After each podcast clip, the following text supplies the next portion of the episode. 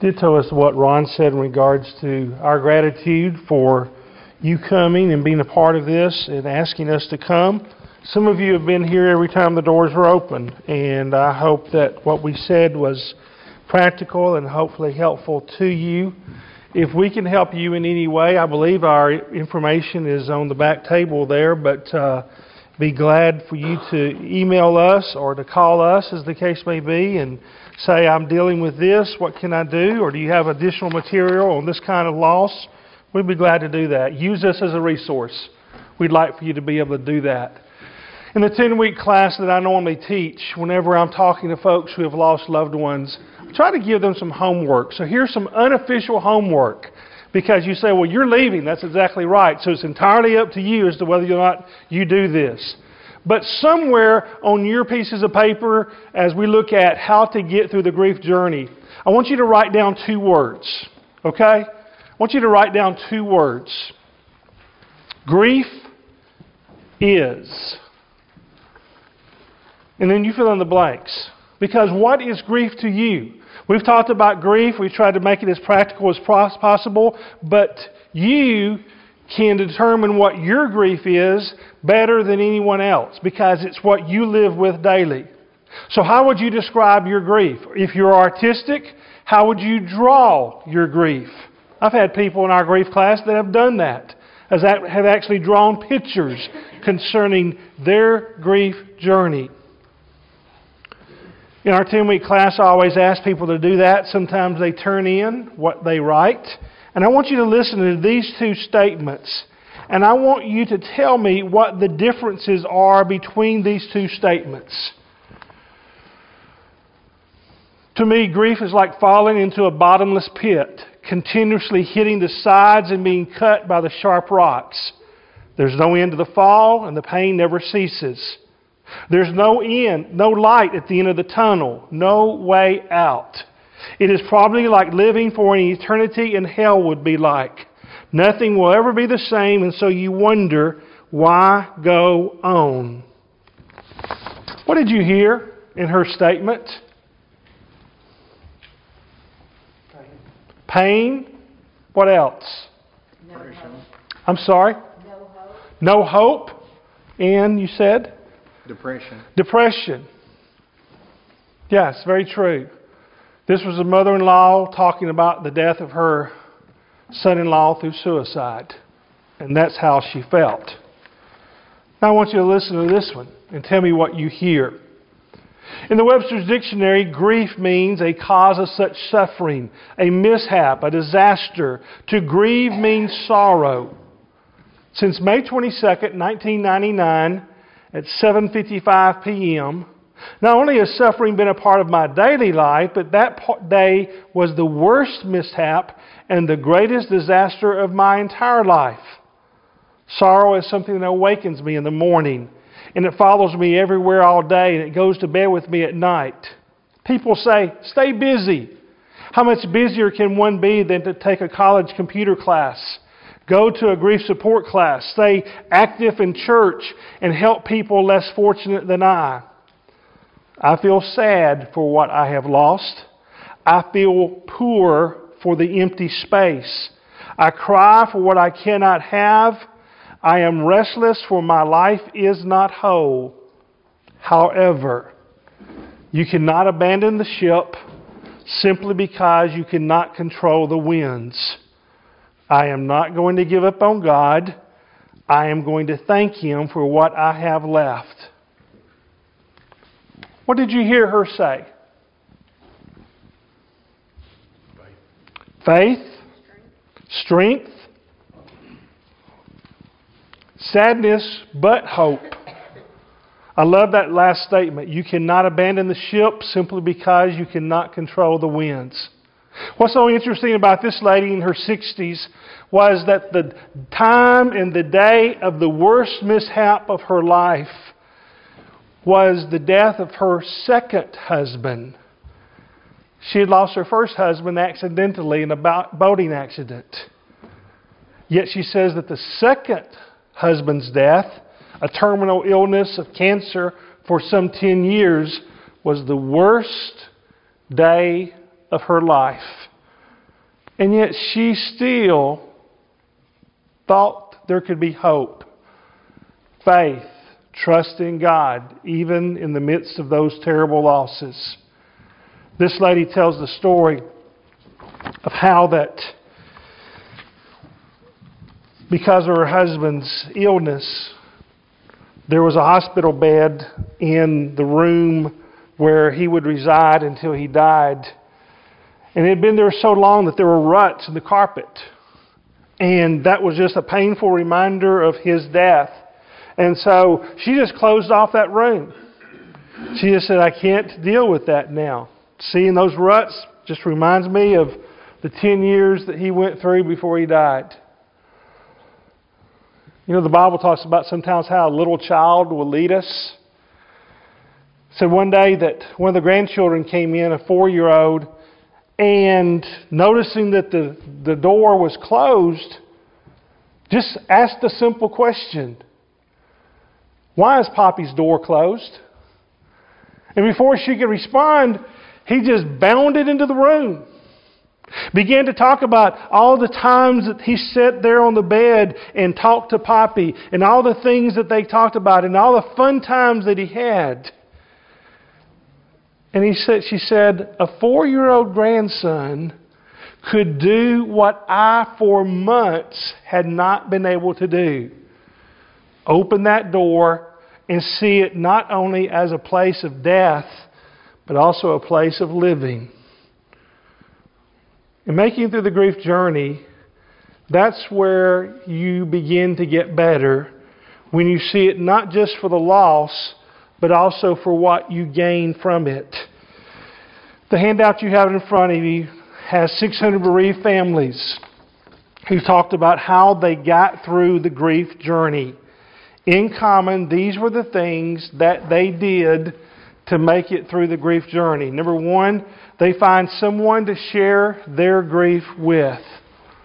We've talked about this and the idea that sometimes as mates, when your mate has died, you have to find new friends because sometimes people will see you as a fifth wheel. We talked about that in the widows and widowers class. It may be that a person has to to move to a new environment. Try not to do that quickly, but some people may choose to have to move to a different place. Heard about a lady at a nursing home. A new male resident moved in, and the first day that he was there, she walked up to him and said, You look like my third husband. He said, Third husband? How many have you had? Two.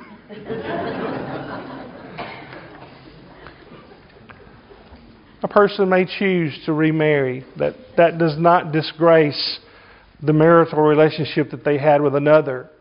An 80 year old relative of mine that did remarry after the death of his wife said, It is a compliment to my first wife of how she made my life so very special that I choose to spend my life with someone else now because of her.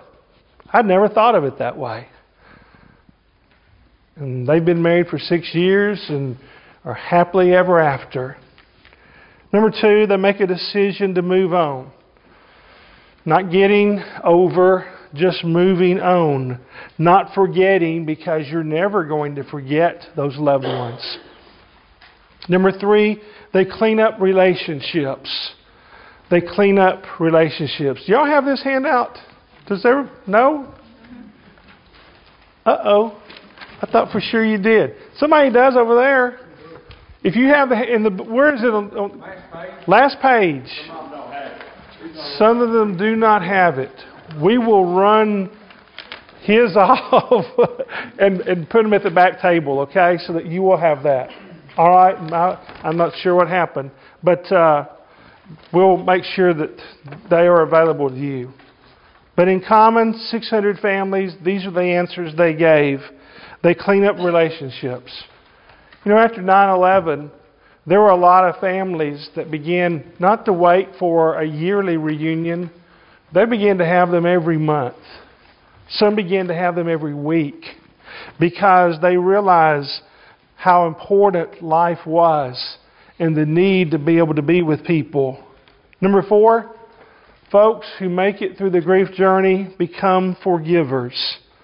Ephesians 4, verse 32. You be kind one to another, tender hearted, forgiving one another, even as God, for Christ's sake, hath forgiven you. Ever known anybody that is long on memory and short on forgiveness? There are people that way, aren't they? General John Oglethorpe once said proudly to a preacher, I never forgive and I never forget. And the preacher said, Well, I hope then you never sin. We all need to be willing to extend grace and mercy. And sometimes in family relationships, death brings to us the need to do that while we have the opportunity. That goes along with number five. They become amends maker, makers. To make amends means that you try to join hands, you try to reconcile, you try to come back together. Death often makes families either bitter or better. I've seen both. I've seen folks who were at odds with one another, and yet because of the death of this notable person in all their lives, they come together. Heard about a family that lost their mother, and when they went back home, she had the big family Bible out on the table there where they always saw things. And it was ear, turned to John chapter 11. And it was those verses about a new commandment I give unto you that you love one another as I have loved you, that you also love one another. By this you'll know that all men, you're my disciples if you have love one for another. She had marks to that point in those verses. So that even from the grave, one of the last actions she was telling her family was, You come together. You make things right.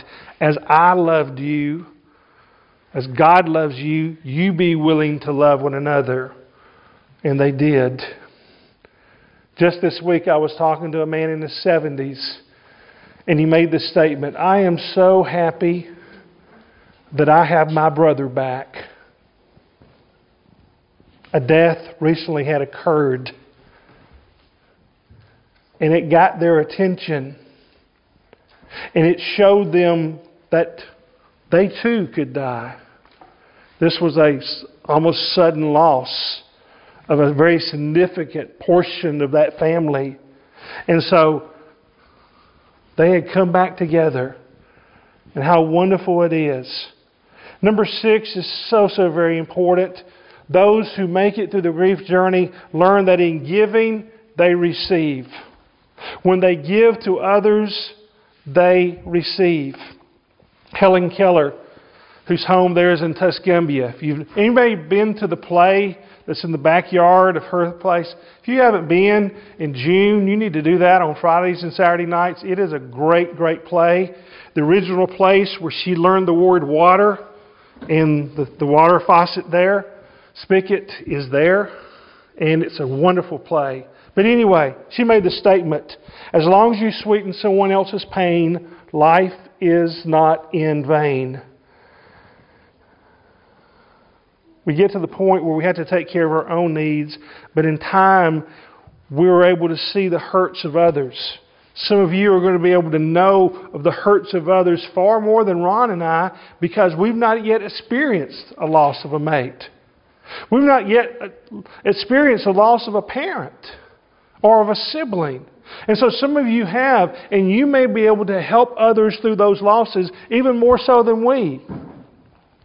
And by helping them, you help yourself. Bill McDonald is a elder of the church in Centerville, Tennessee. He also owns several funeral homes, and he's also a grief counselor. He helped get us started years ago, and we are always grateful for him. He tells a story about this lady who lost her husband and how She would continually come to him as a counselor, but she wanted to stay in the same place. She didn't want to move beyond the law. She just wanted to stay right there in it. And so he did some, something somewhat bold as a counselor. He said, Until you're ready to deal not with what happened, but with what you're going to do about it, don't come back. And for a couple of months, she did not come back.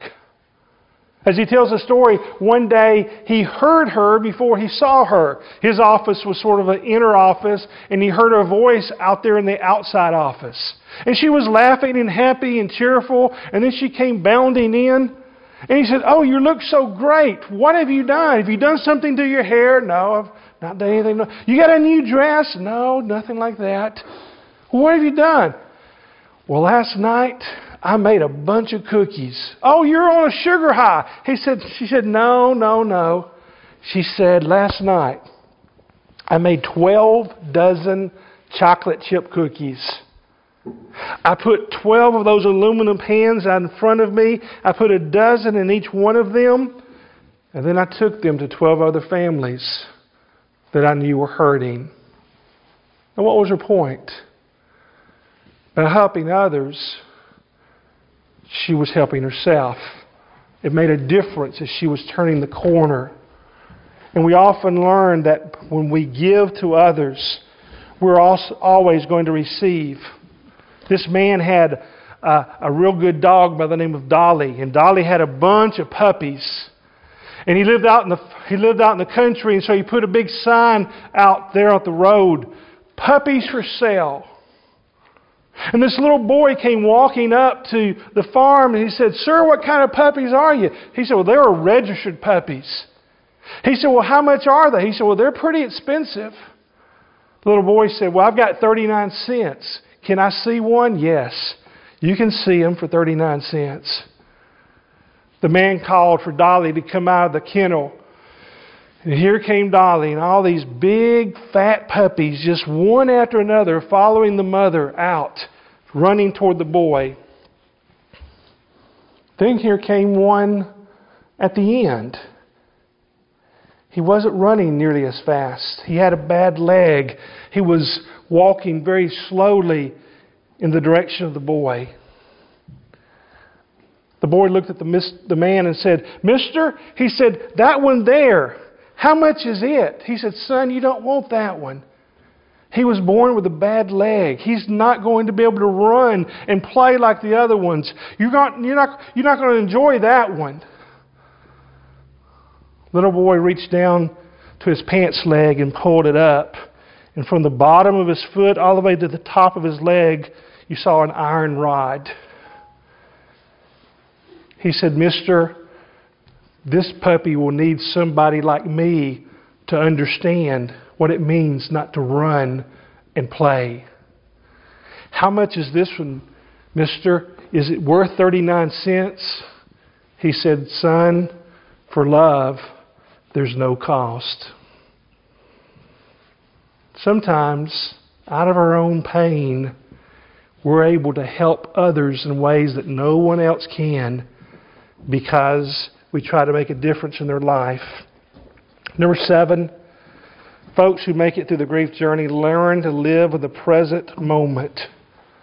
Philippians 3 talks about that one thing I do, forgetting those things which are behind. Think about that statement. Paul here is talking about lives of Christians that he had taken by going into their homes and putting them into prison.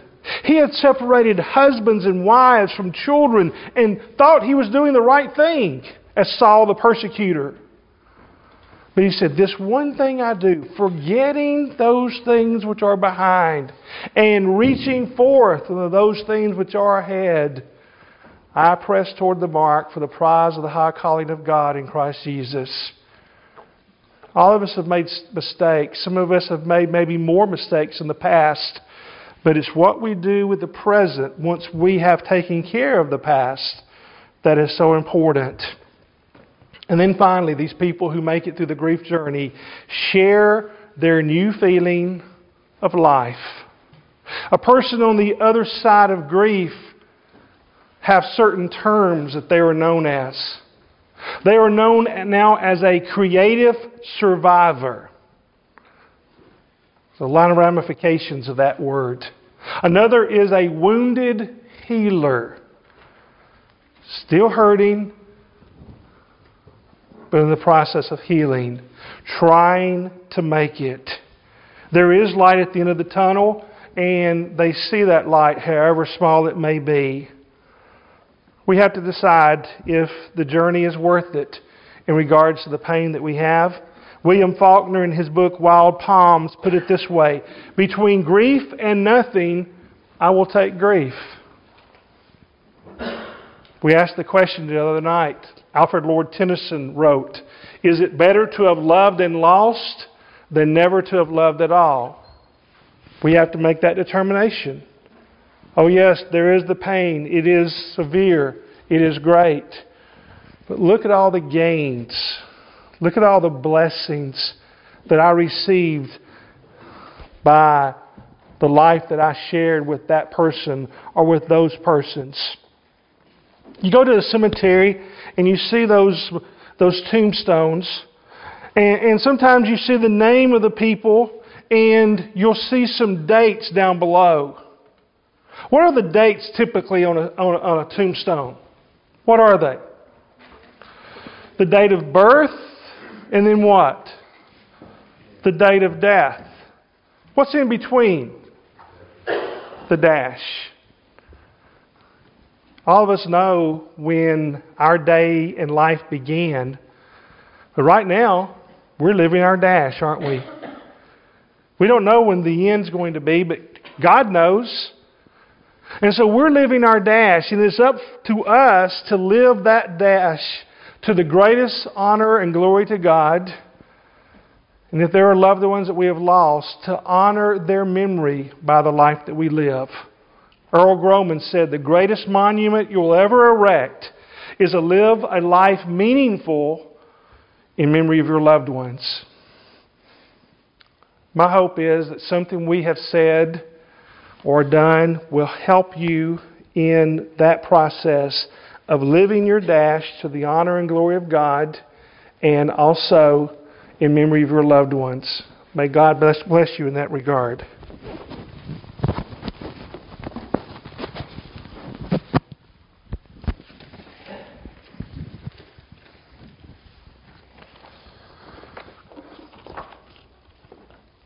Christian doctor had a doctor visit with a terminally ill man. The man, after the examination, said, Doctor, I'm afraid of death. What's on the other side? And this Christian doctor, because he was an honest man, said, I don't think I really know. And this man that was sick said, You're a Christian, but you don't know what it's like on the other side? And as he was talking to this man, he had his hand on the examination, the, the, the door to another room, and there was whining and, and scratching at the door. And the doctor opened the door and in bounded his dog that was there that day. And the doctor turned to this friend of his and said, This dog has never been in this room. But he heard the voice of his master, and he knew that it would be okay. I think that's what the other side of death is like. I know my master is on the other side. And whatever it is that I have to face, with Him being there, that's enough. Tonight, do you have that hope that's found in a relationship with Jesus and His church so that you know the Master right now? And then whenever life ends for you, do you have that hope? If you don't, then don't leave this building tonight without getting that relationship right. Either to become a Christian or to come back again to His church. Whatever your need, we invite you to come. And together we stand and sing.